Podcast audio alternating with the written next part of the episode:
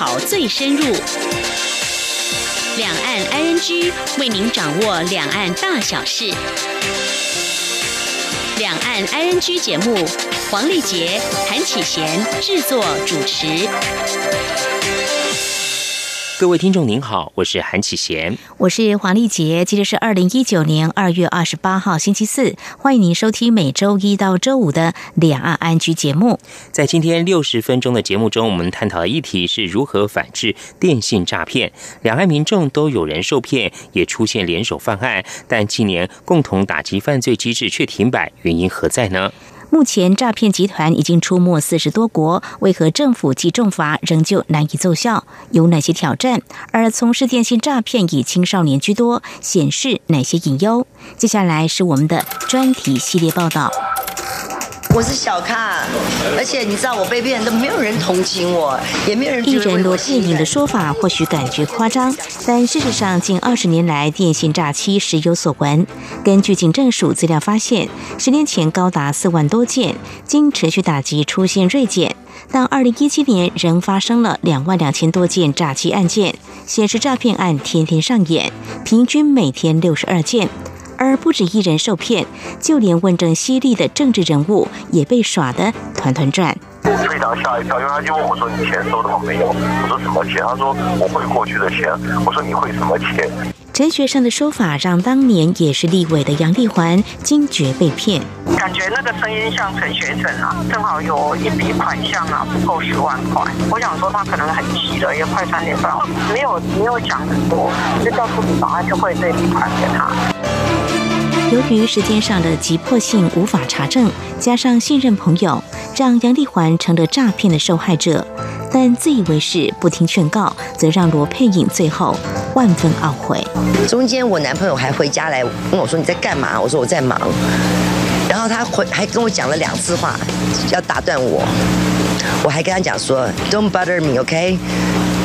I have a serious problem to to deal right now。”中研院前副院长刘翠荣学有专精，拥有美国哈佛大学博士学位，一样难逃魔掌。一生辛苦积蓄，惨遭诈骗。自称呢台北地检署检察官的来电，向刘女士呢谎称呢啊刘女士呢涉及刑案，遭十七个人提告。那要求呢刘女士呢将存款呢提出公证，并且监管，好，或者呢会遭受拘押。过去我们所看到的，确实有看到一些退休的人士哈，这个退休人士还包括一些专业人士跟教师啊，好，或者说一个中产阶级的这个退休人士，他们一次可能就这个倾家荡产了，就把就把所有的钱都汇出去了。曾任第一线办案警察，中央警察大学国境警察学系助理教授黄文志进一步指出，假冒公家机关、检察官、法院，使民众心生畏惧。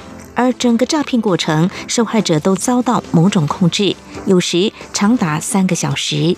用一种恫吓的方式，就是说假冒二线啊检察官或者警察的身份，就是要求他不能挂电话。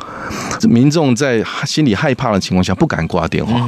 然后呢，这个呃检察官会告知他说，现在是侦查不公开，所以你连你的家人都不可以哈透露讯息，一直到这个临柜领钱出来，或者说去 ATM 操作，操作完毕，都整个都是被控制住。对，那那个时间大概长达两三个小时都有可能。警政署统计，二零一七年台湾发生的诈欺案件，已解除分期付款，也就是利用 ATM 诈欺，占百分之十八点七五最多；假冒名义诈欺占百分之十八点十八，高居第二位。六百七十九，您是直接线上刷卡的，没有错吗？嗯，对。对，那是这样子，吴先生，很抱歉，我们今天结账的时候有发现您的大名是有在我们这里订购了十二组的商品。嗯，本身和我们印象中您是单笔交易的客户，并没有刷重复订购十二组的嘛，对不对？嗯，没有哎。对，所以我们刚才也是有帮您查证了，发现说是我们工作上的疏失，因为当时呢，您在刷卡的时候，我们工作人员误将您的授权码给提到了十二组。阿杰曾经从事电信诈骗，他说，透过恐吓及洗脑行骗，整个诈骗的流程有三个步骤，一开始是假冒银行人员，算是一个银行假的银行，然后去打给被害人，然后跟被害人说，嗯，因为银行有欠款，然后因为你的账户外露出去，然后给别人盗用，然后被害人就会觉觉得说，哎，奇怪，我的。我的资料怎么可能会外漏？然后他就说，不然这样好，我帮你处理，我帮你转接到长官，这样子，我们就转到二线。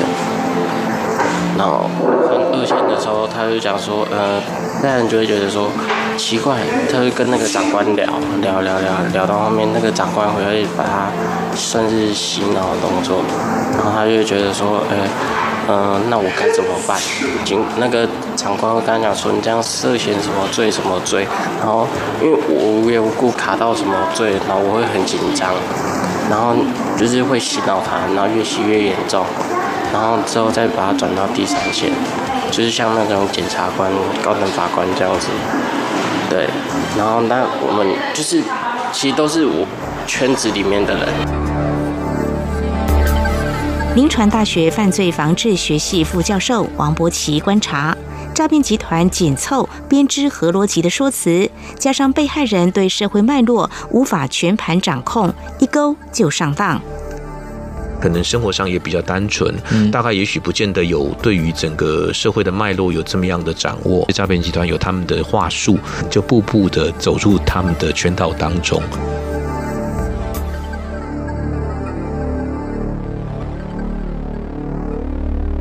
九十七年的时候，我们的诈欺犯罪的案件量有四万多件，那我们民众受到的财务损失有一百一十七点五亿元。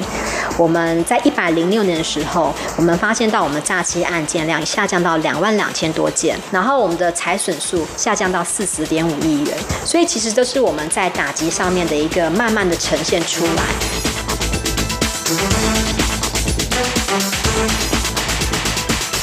刑事局打击犯罪中心股长邱佩瑜说明，近年展现打诈成效，财务损失金额大幅减少。但谁是受害者呢？可别以为乡下的阿公阿婆比较容易受骗，那可就错了。根据统计，诈骗被害人年纪从十八到六十九岁都有，而且十八到三十九岁这个年龄层最多，被骗金额前三名也都落在六都。然而，减少财损的背后，却出现诈骗集团跨海行骗，甚至两岸民众联手犯案，让国人蒙羞。黄文志勾勒移动路径图，恐怕显示公权力面临更严峻挑战。电信诈欺从两千年开始啊，一直到现在，已经将近二十年了。嗯，那比如说一刚开始可能从台湾。这个发展出来，然后在台湾骗台湾人，嗯，然后呢，之后因为台湾警方开始查气了，嗯，那就跑到大陆。嗯啊，在大陆设立机房，然后骗台湾人。嗯哼，那后来发现这个可能也不太好骗了。嗯，那就在大陆设立机房骗大陆人。嗯哼，那等到大陆的公安呢开始严打之后呢，这些机房又跑到东南亚，东南亚，然后骗台湾跟骗大陆人。嗯，那现在我们看到的这个第五波呢，是这个因为东南亚跟两岸合作之后呢，因为东南亚的这个国家呢，对于打击电信诈欺也都有经验了。嗯，所以现在看到的电信诈欺呢，他们往其他的各大洲去跑了。啊，欧洲也有，嗯哼，呃，比如说西班牙，嗯，非洲也有，肯亚、中亚、亚美尼亚也有，嗯，好，我们现在看到的这个国家呢，呃，据我所了解，我们现在大概有四十几个国家有电信诈欺机房的这个踪影。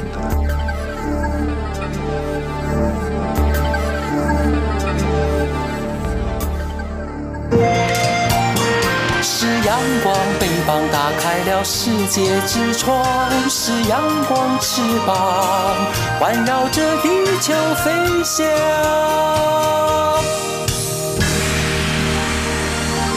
全球化的时代，犯罪跨越国家的藩篱。去年九月，蔡英文总统出席来自三十八个国家、上百位学者专家前来台北与会的国际警察合作论坛。致辞时，期望透过经验交流，建立打击跨国犯罪、刑事司法及警察合作平台。但是，中国大陆并未派员参加。那么，今年也首度在东欧侦破上百人的电信诈欺集团。那么在这一次的论坛中，我们也期待跟各国彼此交换侦防诈欺犯罪的成功的经验。而蔡总统提到，首度在东欧侦破电信诈欺集团的重大突破，背后则是两岸主权外交战。刑事局刚派驻日本担任联络官，当时担任国际刑警科队长的杨国松谈到和非邦交国克罗埃西亚及斯洛维尼亚警方共同合作处理涉及两岸问题，相当棘手。队长。那在这次行动当中，跟这两个国家交涉，那中国大陆有没有一些行动来关切，或者说有什么样的做法吗？哎，这个问题是比较 比较敏感一点啊。两岸在二零零九年签署了海峡两岸共同打击犯罪及司法互助协议，合作项目包括诈骗、侵占、洗钱及背信等，双方可依据共打协议打击犯罪，移送犯嫌。海基会发言人广安路表示，二零二零年的时候便启动这项机制，也相当畅通。嗯，其实可以把这个背景再拉回到九十九年的时候，有一个菲律宾案，当时也是在菲律宾抓到一些我们台湾的这个诈骗犯。那曾经呢，这个相关的单位，包括海基会、陆委会、法务部呢，为了这件事情呢，曾经亲赴广州跟这个北京跟大陆方面做了一些这个协商。那协商的这个过程，当时呢，这个大陆方面是同意我们将这一批诈骗犯带回台湾来审判。嗯，那是在九十九年的时候的事情，也同意把一些相关的卷证资料一起交付我们，让我们做后续的这个审判。不过，他说，自二零一零年之后，协议运作出现停摆。嗯，但是从一百零五年肯雅案之后，他们就不愿意了，坚持要把这个诈骗犯带回大陆去审判。所以当时的家属呢，很希望说能够协助这些诈骗犯返回台湾。但是后来发现说，大陆方面在这个立场是很强硬的。所以后来家属的他们有请求协助的部分，就是包括说，他们能不能去探视这些诈骗犯，探究原因何在。就法律面来看，高雄大学法律系助理教授吴俊义说明，菲律宾案显示两岸氛围左右，双方能否共打？其实诈欺罪哈，如果我们在国外犯罪的话，有没有刑法的适用哈？它有涉及几个层面，比方说在台湾犯罪，嗯，当然这有刑法的适用，嗯，可是还有一个情况是，如果今天我在台湾犯罪，可是被害的人就犯罪的结果，他没有发生在台湾，嗯，他是发生在其他地方或大陆。这个部分刑法还是有适用，这是一个情况。另外情况，我是在国外犯罪，可是如果被害人在台湾，嗯好，结果地在台湾，那这样我们刑法也一样有适用。也可以可可是这边会有一个很麻烦的问题是，今天被骗的人在大陆，我们在外地做。我们今天如果一个台湾人在菲律宾，嗯然后打电话去骗在福建的大陆人，嗯这个有没有适用？这个恐怕按照当时的规定是没办法适用的，除非有列举啦，有一些比较严重的犯罪，好，这个有。两岸关系似乎陷入低档，也因此广安路呼吁中国大陆基于两岸人民利益重启合作。但是因为这个大陆方面在这个部分呢，他近年来的合作的态度就比较消极，很多资料不提供给我们，这样子。反而造成这些犯罪没有办法呢，呃，继续猖獗，没有办法得到破获。所以我很希望，就是说，两岸的政治的问题哦，能够尽量不要影响到实务上事务性的问题。我相信，有共同打击犯罪，这个是两岸共同的目标。两岸共同目标不应该受到政治力的影响。两岸如果在这方面能够充分的合作的话，对两岸的人民都是有利的。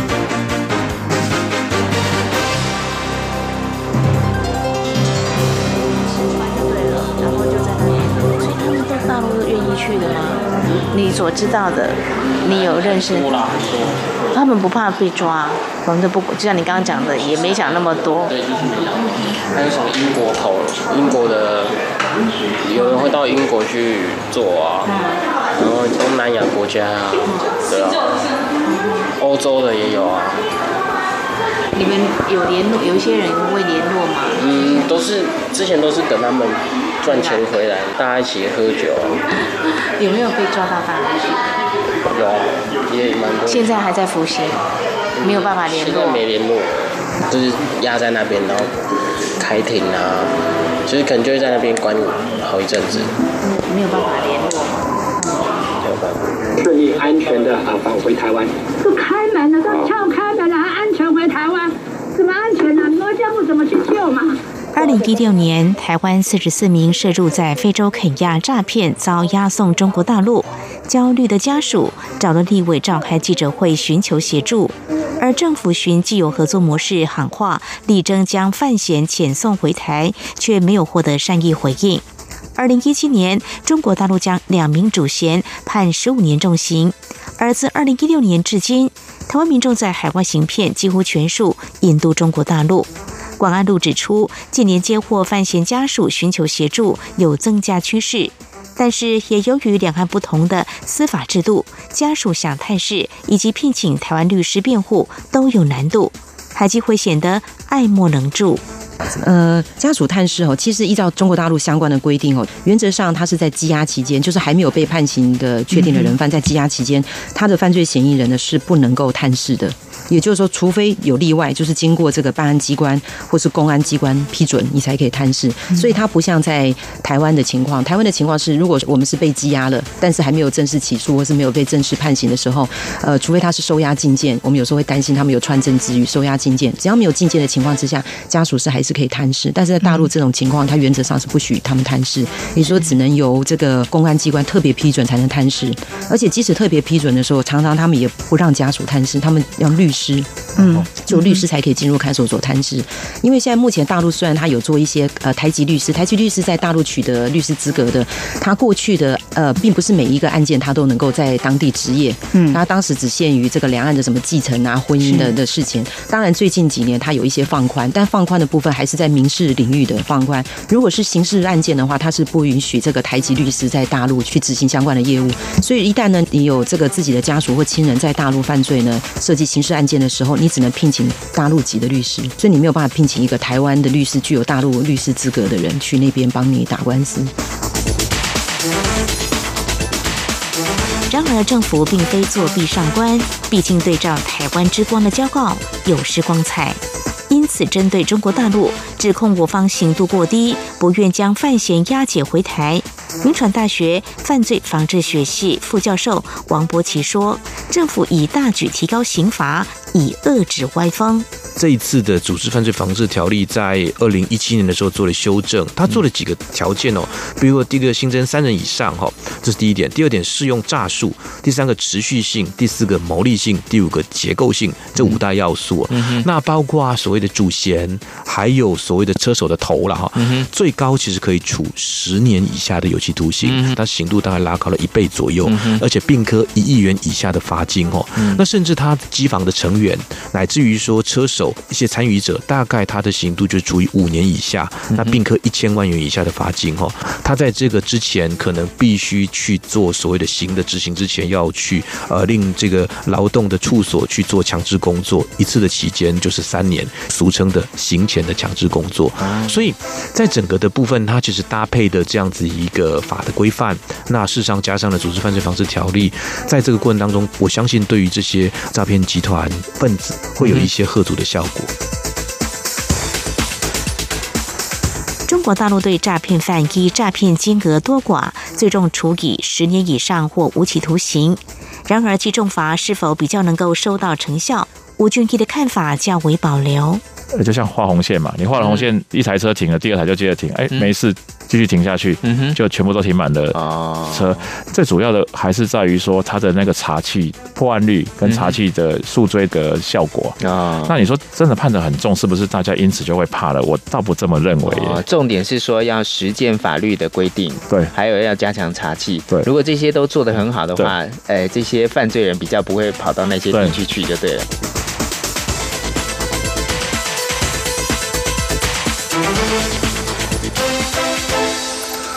府多管齐下，严惩不法。杨国松表示，在各国警察共同打击犯罪的共识下，发挥警察对警察兄弟情谊的精神，和斯克两国一起携手合作，成功逮捕九十一名犯嫌回台。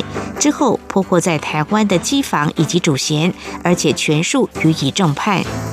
其实，我们警察就是全世界都一样，我们大家有一个警察情谊，有一个共同的价值观，就是打击犯罪。那比如说这件案件，我们主动去接触这些国家的警方，这发觉都获得善意的回应。呃，克罗埃西亚跟斯洛文尼亚这两个国家确实是我们是没有邦交，但是对于我们的案件侦查提出一个很高的善意的回应，所以在把管道建立起来，开始互动，互动之后，呃，我们就发觉说这个情资就不断的回馈，然后我们也给他一些我们呃一些我们侦查的资料，大家互相的交流。后来最后逐渐的形成打击的目标，这个两国家也邀请我们台湾的警方过去欧洲一起来行动，我们有最后行动结果，呃，掌握了非常非常多的丰富的犯罪证据，所以在国内有效的把幕后的集团的祖先全部逮捕到案。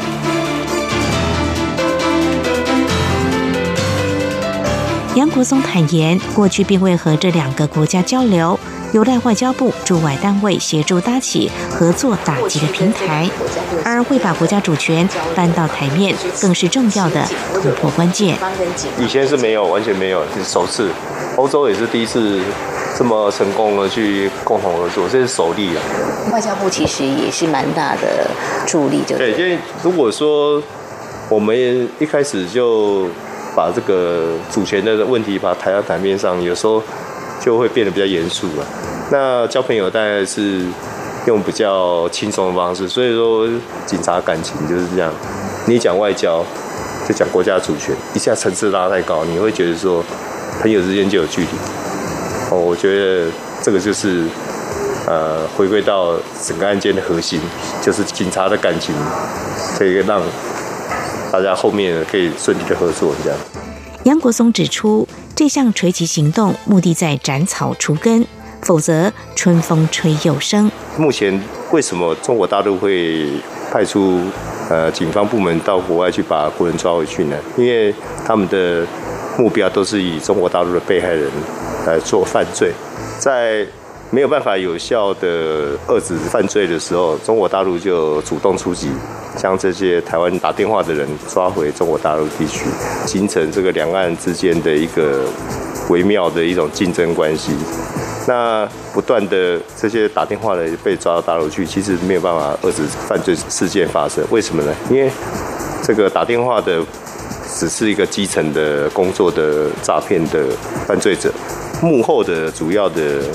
犯罪主嫌，他还是持续在活动。他只要将打电话的换掉就好了，换一批人再送出去，再训练，再来打电话。所以这种犯罪是没有办法，呃，有效的去把它斩除掉。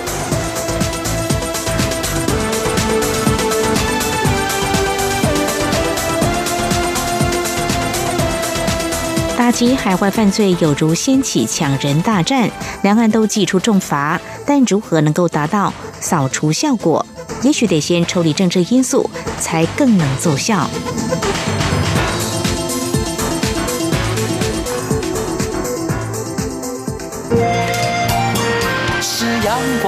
膀打开了世界之窗；是阳光，翅膀环绕着地球飞翔。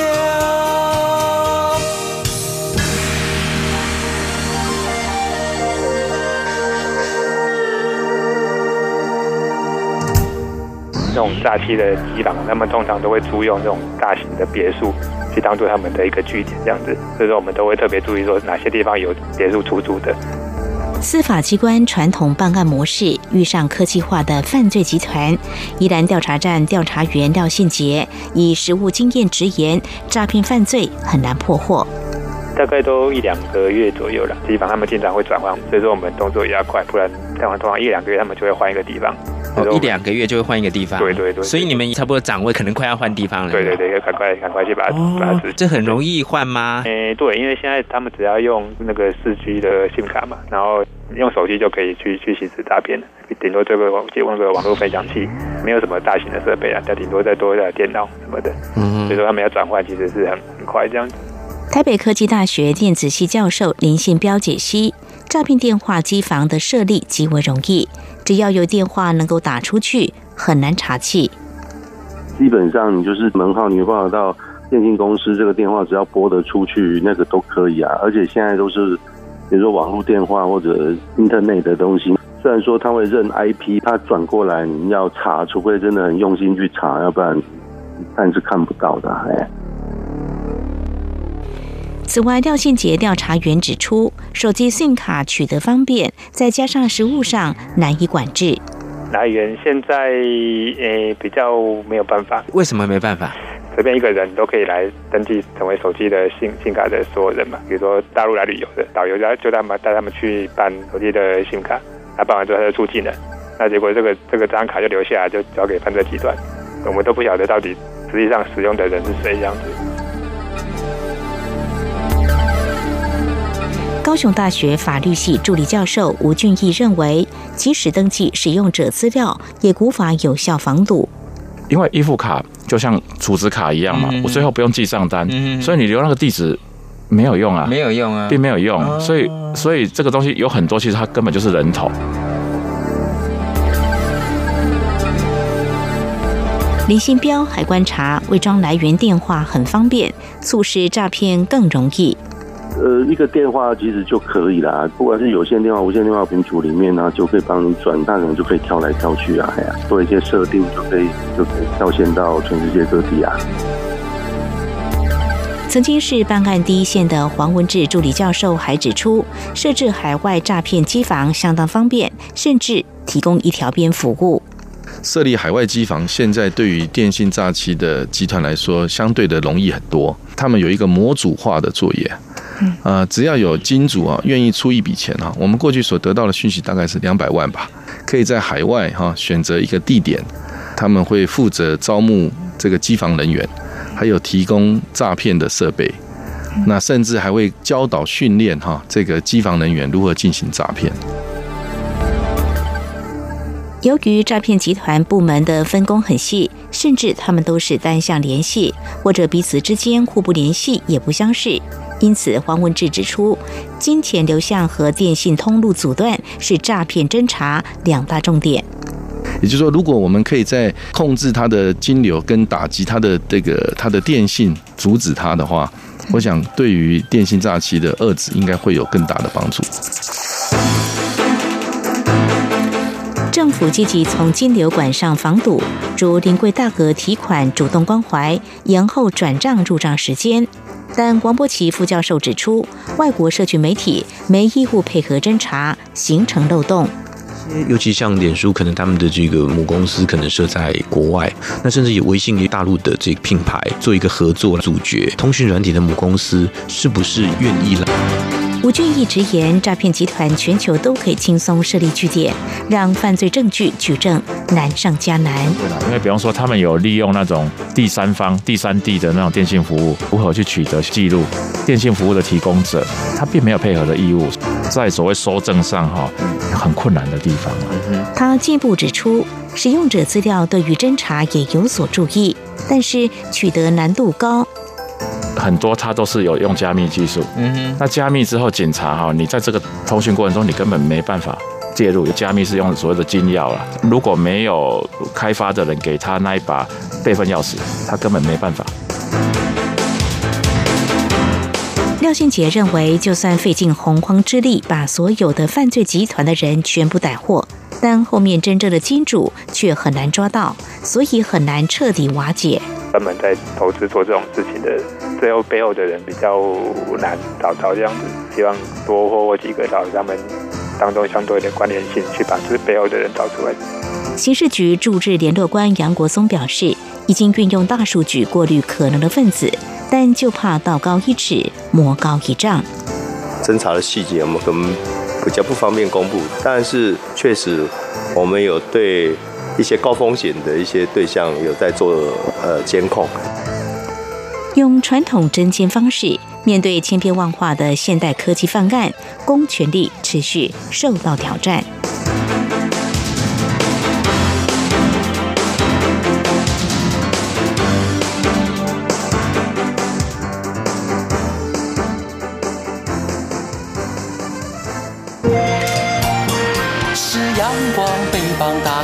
世界之窗是阳光翅膀环绕着地球飞翔。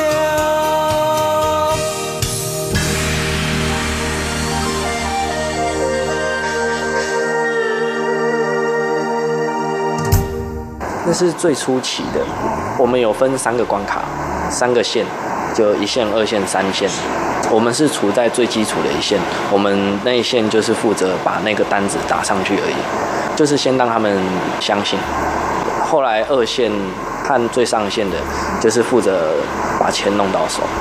二十岁的小张曾经从事电信诈骗。他说，每天的工作很像客服人员，而和一般公司企业一样，必须接受职前训练。嗯，一些训练是有的，就是刚开始那个稿子嘛，让我想到有点像补习班。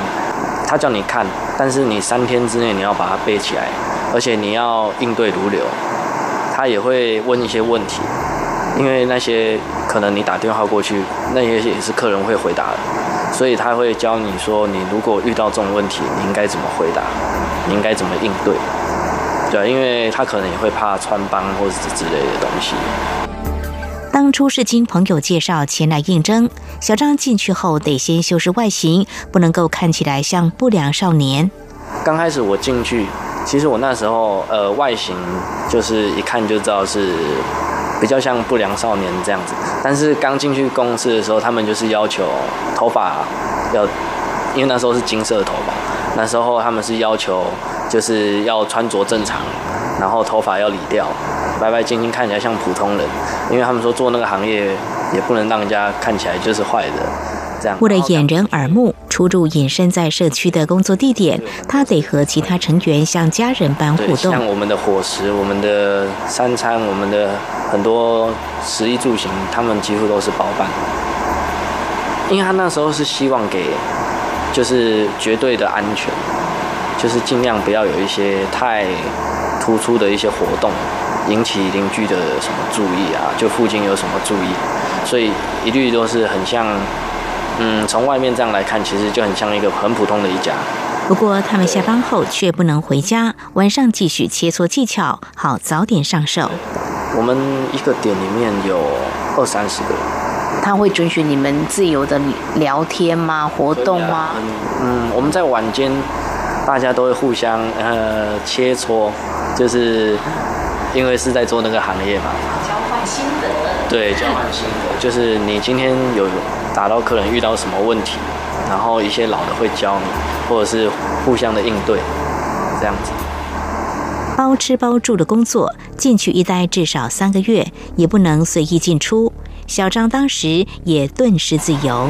一个点就是那时候进去一次，就是三个月之后才能再出来。就算你要走，你也得等那个三个月之后你才能走，因为他也不能让你在那边出出入入。里面甚至连手机什么都是不行用。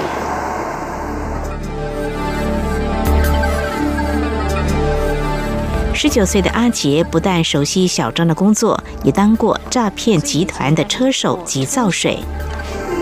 车手还有一些像是，嗯，就是车手出去不是有两个人嘛，一起出去，另外一个人就叫做造水。造水就是看把风的意思。主要的工作是向被害人取款。阿杰说，如果远距离会搭高铁，近的话会开不显眼的车子，以确保安全。高铁啊，然后不然就是如果比较近的话，可能是开车，就是坐一些比较奇怪的车，就是全黑的，还是就是比较不显眼的车子。生怕露出破绽，他得假扮公务人员，演得很逼真。就比如说，我是一个检察官，然后你是被害人，我就会自己一个跟你面对面交谈，这样子，然后我就拿我的一个假公文，什么高等法院检察官假公文给你，啊，因为上面有印章，所以你也不能说它是假的。然后我们就给你看，我说，嗯，你好，我是某某检察官。啊，这是你的公文啊，我们有跟长官沟通过了，就是长官以新台币多少钱，然后来解决这个事情。然后我们这是正本，我们正本给你之后，你的案子就会消掉。然后他就会觉得说啊，花钱了事。然后他就会给我钱，然后公文给他，公文给他的时候，我脖子也会挂一个那个名牌，就是检察官，什么法院的检察官，对对对。那因为你也不能说我是假的，因为我都有证件的。阿杰说，钱到手之后会频频换车，以防被警方掌握行踪。以我之前做的经验来讲，比如说我在比较乡下的城市，我会开始坐白牌的计程车啊，然后坐到一个路口啊，然后再叫另外一台，就是一直换，一直换车就对了，一直换车，然后直到。因为握有教战手册，所以犯案手法干净利落。阿杰甚至还道出，一旦被逮捕，都得漂亮切割。让我看一些资料，就是比如说今天被警察抓到，那你要怎么跟警察讲？像新闻上面常常有一些车手被抓到，然后他们就会讲说是网络上面找工作、看报纸找工作找到的啊，然后玩游戏认识的啊，还是他绝对不会说是朋友介绍他来的。他的朋友也会有事情，所以他只能说在网络上面。可是他说，那警察说你这是在哪一份报纸上面找到？他可以说我忘记了，因为很久的事情。二零一七年起，政府展开一波波扫荡车手的斩首行动，提高了犯案风险。不过他坦言，就因为高报酬，才铤而走险。有得手过多少钱呢？一天吗？如果以一天下来讲的话。可能十五到二十吧，十五到二十万。比如说，我们今天做一个客人，做一个被害人，然后我们俗称客人嘛，然后做做一单，那你一天这样子跑下来，你可以至少可以做个五六单。曾经领到最多的薪水？通知吗？对呀。通知的话，嗯，看你的业绩，最少也有三四万。薪至少三四万这样子。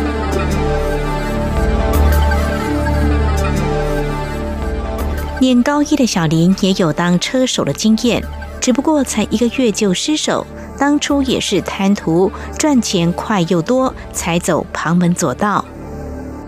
因为我自己会有野心嘛，我想要拓展人际关系，然后就。从中可能会有更多的管道通道，有更多资源可以去赚钱，然后就去另外一群那边接洽。一开始是先做中介，就是介绍年轻人去做这样，做车手，对，然后再从中可能抽个几趴这样子。嗯对，一开始是这样，后来因为。做那个其实风险很大，后来搞自己下去拿钱这样子。当车手之前，他先当中介车手。如何找人呢？他说：从朋友圈下手，而且要慎防窝里反，得精挑细选。就从身边那种不爱回家那种中辍生那种，就因为我身边的人一定都不是太正常的人，不是太正常的学生，就找那种。然后一开始那时候又太流行。买摩托车这个东西，然后就是，你你不是很想牵摩托车吗？你现在你去坐一趟，然后给你两趴。我当然不会跟他说我们要去做什么，就说可只是货运公司去帮人家搬东西，然后你搬了或者一趟这样子下去会有一两万这样，你就可以去买你摩托车什么，一直诱拐他这样。有些比较没有警觉性的就会去做，对。也要看的，你不能选错，人家选到一个会把你北出来的，那就所以很多事情都要比较有脑袋一点。虽然钱到手，但就是看不到首脑。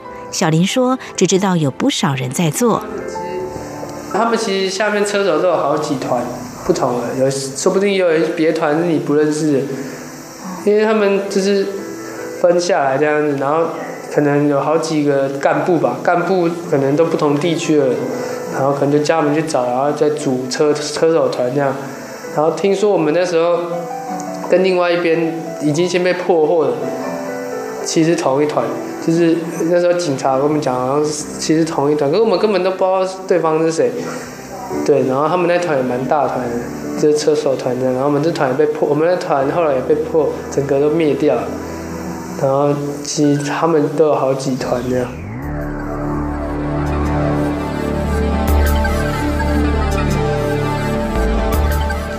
根据内政部警政署统计数字显示，二零一七年诈欺犯罪案件共有两万两千多件，造成财务损失四十点五亿元。这些打击数字背后有哪些隐忧？恐怕不只对公权力造成挑战。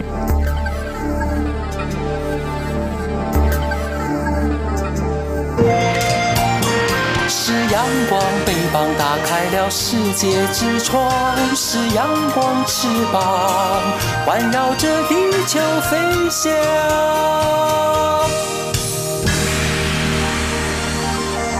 台语讲的还没踢到铁板，就不会有这些想法。没有，我就觉得不会那么衰，不会遇到，不会是我被抓的，就没有想很多。小林抱着侥幸心态加入诈骗集团。根据统计，二零一七年诈骗犯主要集中在十八到三十九岁，其中又以十八到二十三岁人数最多，显见思虑欠周，的确是犯罪诱因。吸毒需要比较庞大的钱，之后透过一些朋友，就是让我接触到就是那个诈骗集团，就是他那时候是跟我们介绍说，就是如果想要一次赚就一大笔钱的话，就是做这个是好的。进去那边他说，如果你做得好，出来说不定连车都能买。小张因为吸毒加上物欲诱惑而从事诈骗。黄文志助理教授认为，这的确会让年轻人铤而走险。呃，年轻人在这个价值观上面啊，追求物质、追求高薪啊，或追求呃容易赚的这个啊这个钱。电信诈欺为什么到现在历久不衰？从两千年到现在，确实也是因为低成本、高投报率的这种情况下。假喝到修博，学校就是有学长姐拉了学弟妹进到这样子一个集团里头，变成说这种东西真的是假喝到修补了，那当然是抓不胜抓。王伯奇副教授观察，看到同柴轻松过好日子，往往成为年轻人涉入诈骗诱因。好像也不用做什么，然后一出入大概都有名车、高档的物品，或者说他用最新的手机等等，当然会让这些的同才有一些羡慕，个哎觉得好像不错，那就是拉他们一个一个，就就是呃我们常讲，开玩笑讲是下海了。对啊，那时候其实可能也是思想还没有那么成熟，就觉得朋友说的都是对的，朋友不会害我，没有想很多后果。小林坦诚，思虑不成熟，加上快速赚钱的诱惑，让他大胆一试。我做这样的工作，比去餐厅打工或是去超商打工要来的好赚，而且不用经验。洪文志助理教授也指出，年轻人追求物质享受，再加上本身遭遇求职困难，可能促使误入歧途。没有更好的这种呃专才的话，他在求职上确实也会有一些困难。那如果又不愿意去呃担负一些劳力的工作哈，或者服务业，那这种情况下就很容易误入歧途了。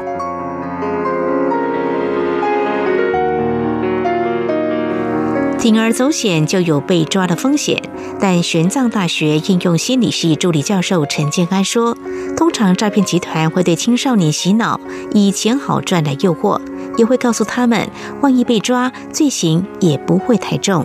通常担任的都是车手，也就是去领钱的那个车手。嗯哼，啊，很多的中作生也会被吸收。诈骗集团通常也会容易帮他们洗脑，说你如果被抓到了，刑期也不会太长。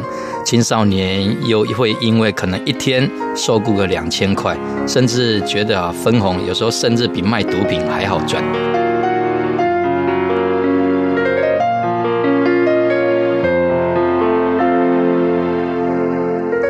拉力大，但是王伯奇认为，如果能发挥家庭和学校两大重要支柱功能，就能够避免将孩子往外推。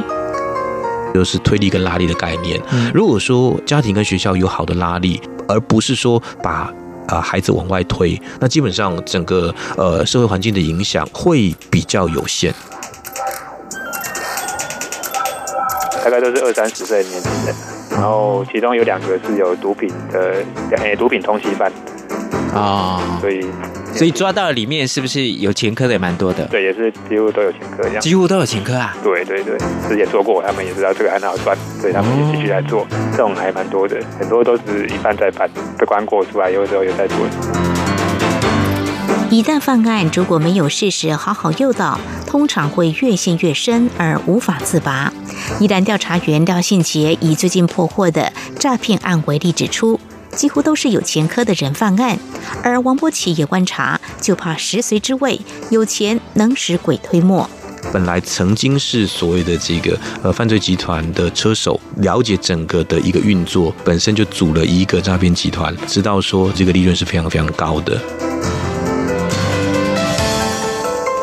刑事局打诈中心股长邱佩瑜形容，诈骗集团如变形虫般再生能力强。四大特性，它是组织化经营，而且它的再生能力非常高。也就是我打散你这一团，它可以马上像变形虫一样组起来。好，而且呢，它里面一个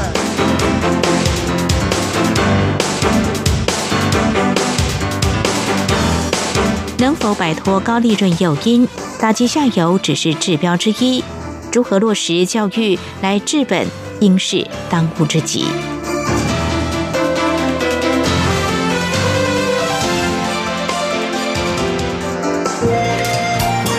是阳光，翅膀打开了世界之窗；是阳光，翅膀环绕着地球飞翔。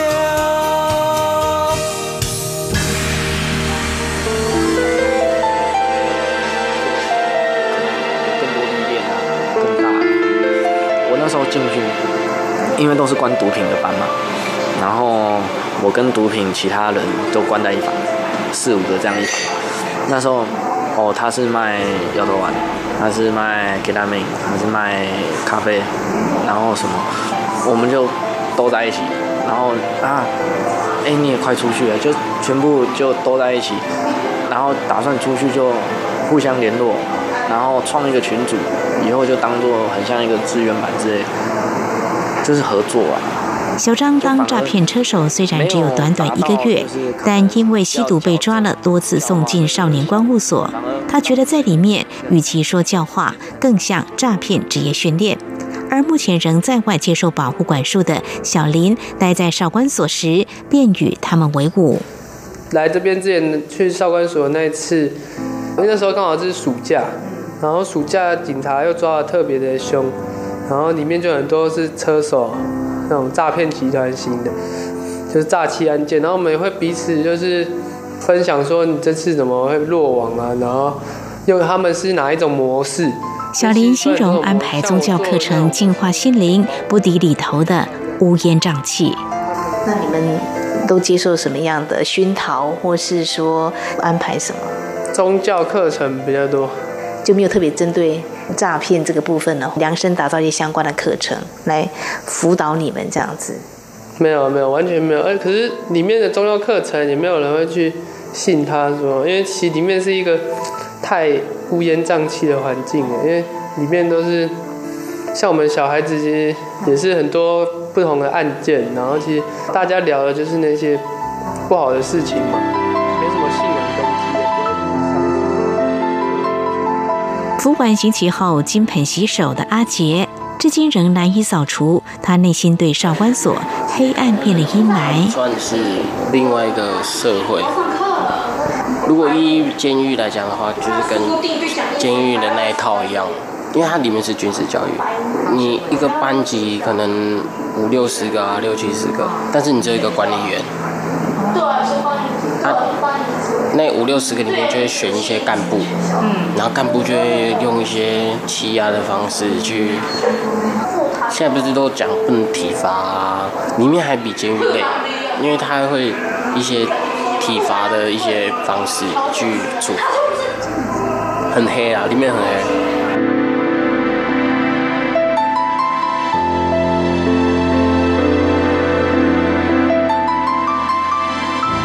统计数据显示，十八岁到二十四岁的诈骗犯居多，而这些未成年的孩子期待导正，但亡羊补牢的教化工作似乎让人担忧。玄奘大学应用心理学系助理教授陈建安点出，主管机关人力单薄，导致管理教育无法收到效果。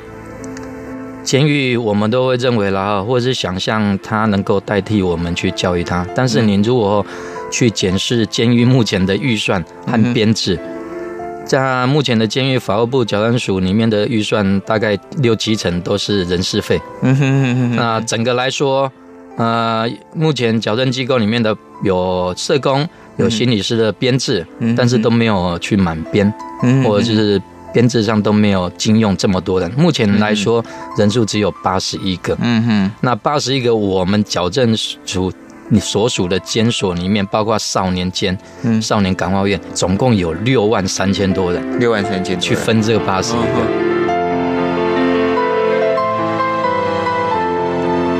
陈庆安认为，虽然矫正署规划未来三年要补足社工、心理和个案管理师达两百多人，但是在戒护第一、教化为先的目标原则下，恐怕不出事就功德圆满。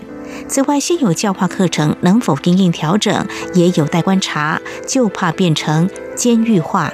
那我们如果把监狱当成一个眼不见为净的地方，就像西方有一句谚语，然后把它关进去，然后把钥匙丢掉，嗯哼哼，就不理它了，嗯，它不会自然而然变成一个适应社会生活的我们的社会人，嗯哼哼，啊，你如果把他们丢进去，然后不去教化他们，他只会让他们更加有问题，也就是变成一个监狱化，嗯嗯嗯。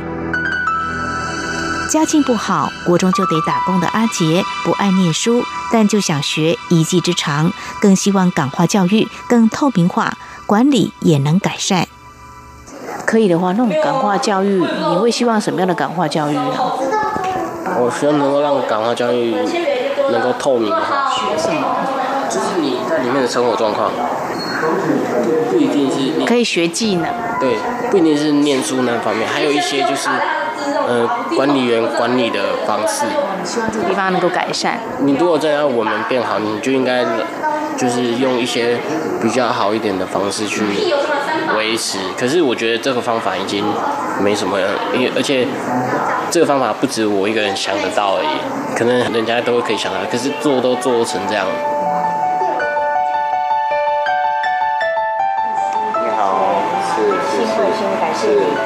不要这么客气了。有机会认识这些朋友们。而同样和他在桃园一所学员，由陈建荣牧师陪伴的小张，也迷途知返，想用他亲手料理的午餐，不禁让人赞叹厨艺可是一把照。刚刚看你在这个吧台这边 忙得很顺手，所以来这边做一些料理，是不是？是在这里学到很多，就是餐饮方面的服务。然后也有餐饮方面的一些基础，像我们去年我们考上了面包师丙级证照。在学员除了学习技能，也能兼顾学业，从而重拾书本。这边以前几乎是不碰书的，但是我来这里之后，其实我看了很多书，像那时候我看了一本《贾博士传》，这么厚，我看四次。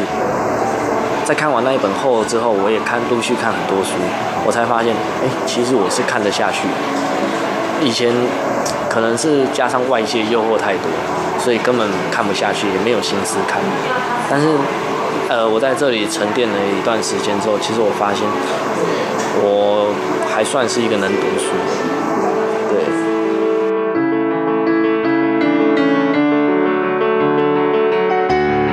因为那个时候。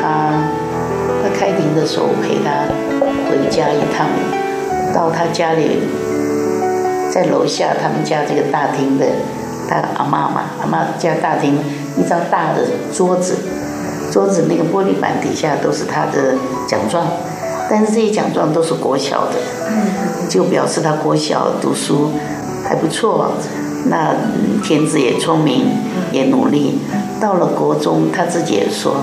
二三年级的时候就没有好好读书，就在外面混了嘛。在花莲这所学员的蔡老师谈到过去八个月来陪伴小林时，难掩心疼。提到这个孩子刚来的时候，曾经想逃跑，原因不是走回头路，而是想继续未完成的学业。嗯，头一个月是不是那么稳定？然后我就一直跟他说，不要，你不要有这种打算。后来他跑出去了，他跑出去了，回来以后，他一直跟我强调的，他不是要逃跑，他是要跑出去，他想到派出所，那个意思就是我到派出所，嗯，他希望能回到少管或者感化院，他可以读书，他的目的不是要逃跑，他想要读书，他认为我们这里是不能读书，可是他不了解整个的过程。这个衔接。那后来他自己。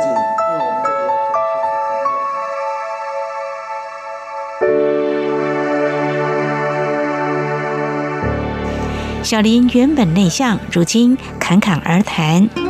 早刚来的时候就很也是很不喜欢英文的，我连 A 到 D 我都怎么拼我都不知道。来没几天，然后遇到一个外国来的短宣，然后那时候跟他学英文就觉得很有兴趣，不知道为什么，就很想要多跟他聊天。可是我不会什么句子，也不会什么单字。然后他走，后来又很想要学。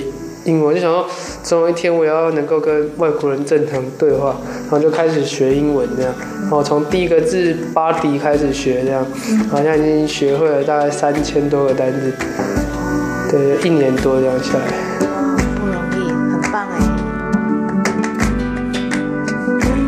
他的眼神充满自信。蔡老师告诉我，小林今年暑假将有机会到美国学习。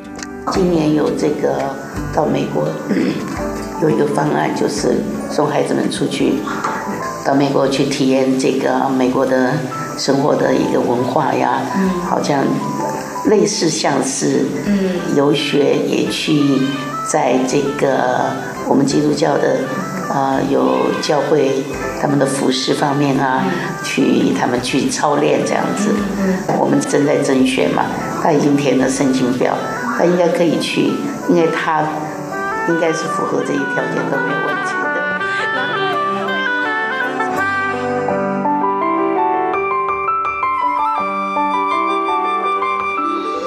八十岁的蔡老师原本在国小执教编，退休后移民美国。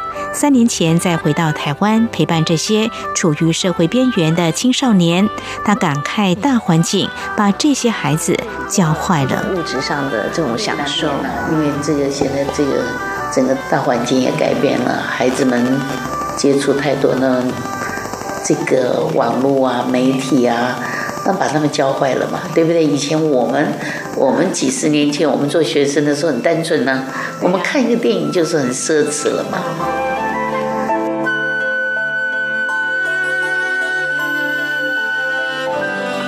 陈清安也认为，饥寒其道心已不能套在现在的青少年身上。如果学校不注重教育，如何尊重他人，这些孩子便像是一棵棵养分不足的树，随时可能会倒下。那我们在学校，如果在没有加强我们的所谓的财产，或是所谓的不义之财或人文关怀、嗯，社会实践这类的他人的尊重，嗯相关的课程，嗯。在学校没有抓住他，家庭也没有抓住他，就好像我们把它比喻成一棵危机的树，它的树根两个都没有积极养分或抓住那一块地，它是很容易受到犯罪的诱因所诱惑的。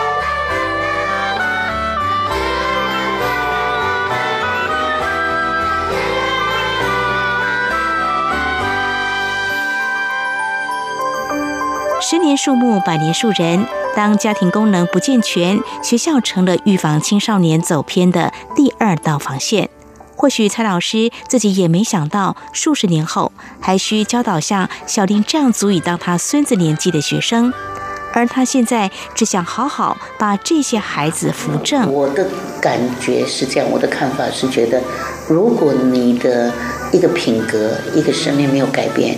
你做什么东西都是暂短的，比如说你今天整个你的价值观改了、改变了、导正了，你本来价值观你看的是某一种东西比较重要，你价值观导正了，然后你的生命改变了，那你看的东西都是良善美好。我常常跟他们说，你们要一个满足的喜乐。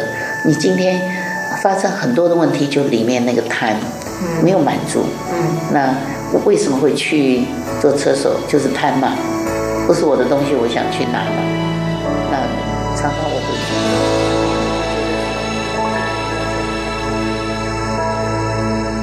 这里是中央广播电台，您现在所收听节目是《两岸 ING》。